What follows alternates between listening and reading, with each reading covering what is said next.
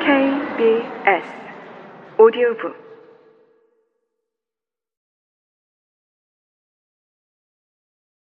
일기를 꼭 사실만 써야 하는 건 아니다. 현재의 삶이 싫다면 자신이 원하는 삶을 지어내서 쓰면 된다. 현실이 싫어 공상에 빠지듯이 일기장이라도 현재의 삶이 아닌 꿈꾸는 삶을 그려보자. 말도 안 되는 터무니없는 공상이면 어떤가? 어차피 공상인데. 우리에겐 공상할 자유와 능력이 있는데. 가령 재미없고 따분한 회사 생활이나 짜증나는 식구들에 대해 사실만 쓸 게 아니라 자기가 좋아하는 연예인과 사귀는 얘기라든가 다른 나라에서 다른 존재로 태어나 사는 것을 상상해서 쓴다든가 해도 좋다는 말이다. 사랑을 꿈꾸는 미혼의 젊은이라면 이상형을 만나서 사랑에 빠지는 꿈 같은 로맨스를 써도 좋고 언젠가 독립서점을 차리는 게 꿈이라면 상상의 나라에서 먼저 그런 서점을 차려놓고 그날 서점에서 일어나는 일을 날마다 상상해서 일기로 써봐도 좋다. 사춘기 자녀와 소통이 되지 않아 괴로운 부모라면 이상적인 부모와 이상적인 자녀로 이루어진 행복한 가정 얘기를 날마다 써봐도 좋으리라. 누구든 현실과 다른 삶을 일기로 쓸 수 있다. 예를 들어 이렇게 써보는 것이다. 00년 0월 0일 금요일 불금인데 그냥 집에 가자니 서운해서 극장에 들렀다. 다들 쌍쌍이 와서 마음 한구석이 서늘했다.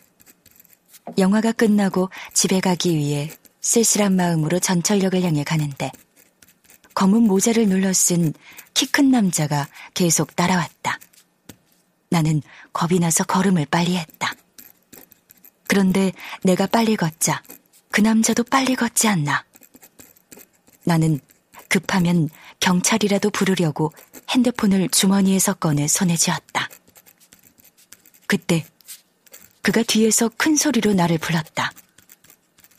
선아야, 나야, 나. 너 만나서 반가워 차라도 마시려는데 왜 그렇게 빨리 가니? 쫓아오느라고 숨 넘어갈 뻔했네. 그 목소리를 듣는 순간 내 몸에서 찌르르 전류가 흘렀다. 방송반 장선배. 점심시간마다 온 캠퍼스에 울려 퍼지는 그 다정한 목소리의 주인공. 내가 마음 깊이 짝사랑하는 그 남자. 나는 몸을 획 돌렸다. 내 마음을 온통 사로잡은 바로 그 남자가 거기서 나를 보며 웃는다. 심장이 마구 뛰었지만 내 머릿속에선 오직 한 가지 생각만이 가득 찼다. 오늘부터 우린 일일이다. 내가 그렇게 만들고 말 거다.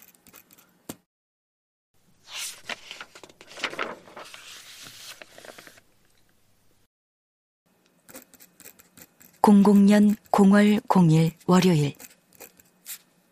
오늘은 새로 들어온 책 20권이 하루에 싹 팔렸다. 기분이 매우 좋았다. 단골이 점점 늘고 있다. 게다가 한 손님이 저는 이 책방에 들어오는 책은 아무 고민 없이 사요. 책방 주인님의 취향이 딱 제 취향이라서요. 하고 말해줘서 더욱 뿌듯했다. 회사를 그만둘 때 느꼈던 불안은 이제 사라졌다. 월말 정산을 해보니 이번 달 수입은 드디어 내가 받던 월급을 따라잡았다. 하고 싶은 일을 하며 돈도 벌게 되다니 믿어지지 않을 만큼 행복하다. 이런 식으로 마음대로 상상해서 쓴다면 쓰는 순간만이라도 얼마나 즐거운가. 지어내는 데야 뭔들 못하나. 누구한테도 보여줄 수 없을 만큼 유치해도 좋다. 아니, 유치할수록 더 좋다. 그래야 더 신나고 재미있다. 그럴수록 무언가 말 못한 채 쌓여있던 것들이 빠져나가고 홀가분해질 것이다. 어디선가 그런 얘기를 읽은 적이 있다.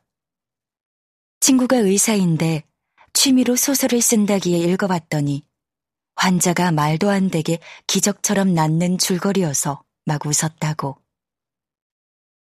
그런데 그 친구가 자기가 살려내지 못한 환자가 너무나 마음에 걸려 자기 소설 속에서라도 살려주고 싶어서 그렇게 썼다는 말에 숙연해졌다는 얘기였다. 인간은 그런 존재다.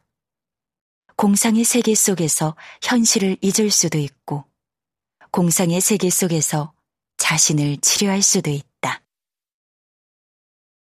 일기도 얼마든지 그런 소설처럼 쓰면 된다. 발표만 안 한다면 무엇이든 상상하고 써볼 수 있다. 한때 유행했던 팬픽이야말로 이런 허구일기의 모범적 사례이다. 뭐든 가능하다. 시공을 뛰어넘어 하버드 대학의 교수가 된 자기 삶을 묘사해도 좋고, 고양이나 나무늘보처럼 전혀 다른 존재로 바꿔서 묘사해봐도 좋다. 핵심은 신나고 재미있는 원하는 삶을 일기에 쓴다는 것. 일기장 속에서라도 다른 삶을 살아본다는 것. 그러면 쓰는 동안이라도 그런 즐거운 삶을 살게 된다. 그 힘으로 현실의 지겹고 무의미한 시간도 견뎌낼 수 있게 된다. 그렇게 쓴 일기를 20년 뒤에 읽는다고 생각해보자. 아니, 내가 언제 장선배와 사귀었지? 아니, 내가 언제 서점을 차렸지? 라고 생각할 사람은 없다. 아, 내가 이때 정말 사는 게 무의미하고 힘들었구나. 그래서 이렇게 귀엽게 일기를 쓰면서 그 시절을 버텼구나. 아, 내가 정말 독립서점을 이렇게 꿈꾸었구나. 그 지겨운 회사를 이런 꿈을 꾸면서 간신히 다녔구나 하고 생각할 것이다. 그러면 그래야 했던 사실적인 환경도 떠오르고 무엇보다 그 환상의 세계에서 행복해 했던 그 순간으로 확 돌아갈 수 있다. 사실을 적은 일기와 마찬가지로 그때 그 허구의 일기는 사실보다도 더 진한 진실이 된다. 그리고 또 모를 일이다.